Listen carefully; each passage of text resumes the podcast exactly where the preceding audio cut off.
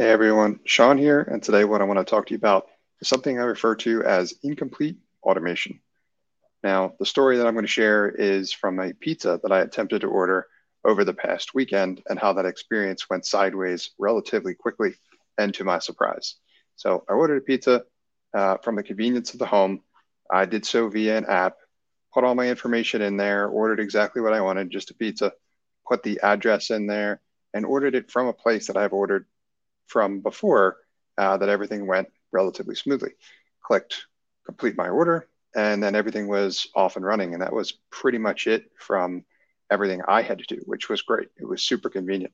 Now it's going to take a while, but I was expecting that. But over an hour had gone by, a longer amount of time than I was expecting to ultimately receive it, and started to get worried that it may not arrive. So, however, shortly thereafter, I got a phone call, and it was from the delivery driver. When I answered the call, what the delivery driver told me was that he couldn't find our address, said that it wasn't in the GPS. I think that's weird. Uh, so asking a few more questions, I, I asked him, you know, what address did you have? And turns out that he had the wrong address. Now the number was what was wrong in terms of the information that he had, but he did have the right street name. So luckily enough, he was relatively close by, and I was able to kind of direct him to how to get to the right address. So once we had figured that out, we were able to kind of complete the delivery, but it was late. The product was kind of a mess. And when the delivery driver showed up, kind of blamed me for that problem. So the whole thing was a pretty poor experience, uh, at least from my perspective, the customer, the client's perspective. But this made me wonder, you know, where had this process gone sideways? So I did take a look at the ticket that was on the pizza box. The piece of paper kind of looks like a receipt that has the information on it, and it did in fact have the incorrect number for the address printed on the ticket. So, delivery driver at least was telling the truth about that. So, I, I can't necessarily blame uh, blame the delivery driver for that. So I started to wonder, well, maybe I had entered the address incorrectly. So I went back into the app to take a look because you know it's all done pretty much automatically, or at least I had assumed so from uh, part of the experience that I was involved with, and I took a look and it turned out that I had entered entered the address correctly. So I put the information in there correctly.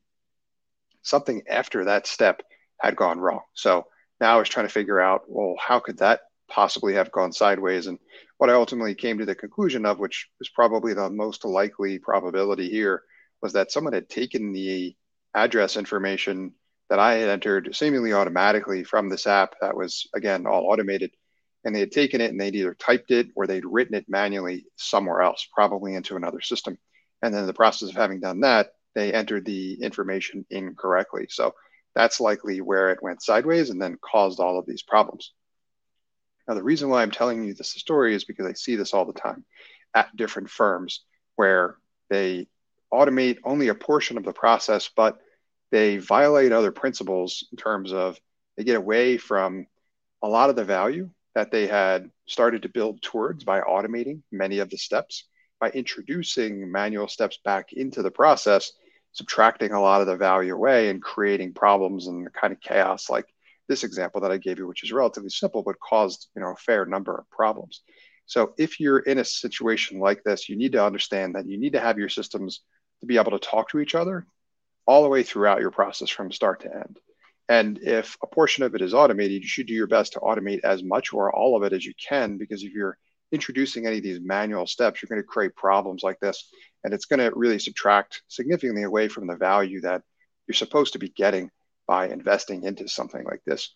So now if you need help with figuring out how to do this, it's it's relatively straightforward and it's easier than ever because there's a lot of systems out there that'll enable you to talk from one completely different system to another completely different system, like Zapier and Integromat and tools like this. So, you need any help with this process, please let me know um, what questions you might have for me. You can reach me on my website at nxtstep.io, or you can email me directly at sean at nxtstep.io. And I want to thank you for engaging my content. I hope that you found it valuable.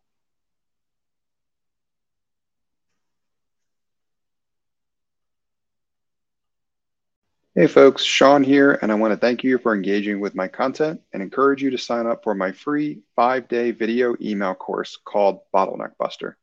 Bottleneck Buster is designed to show you how to boost the profitability of your firm without hiring.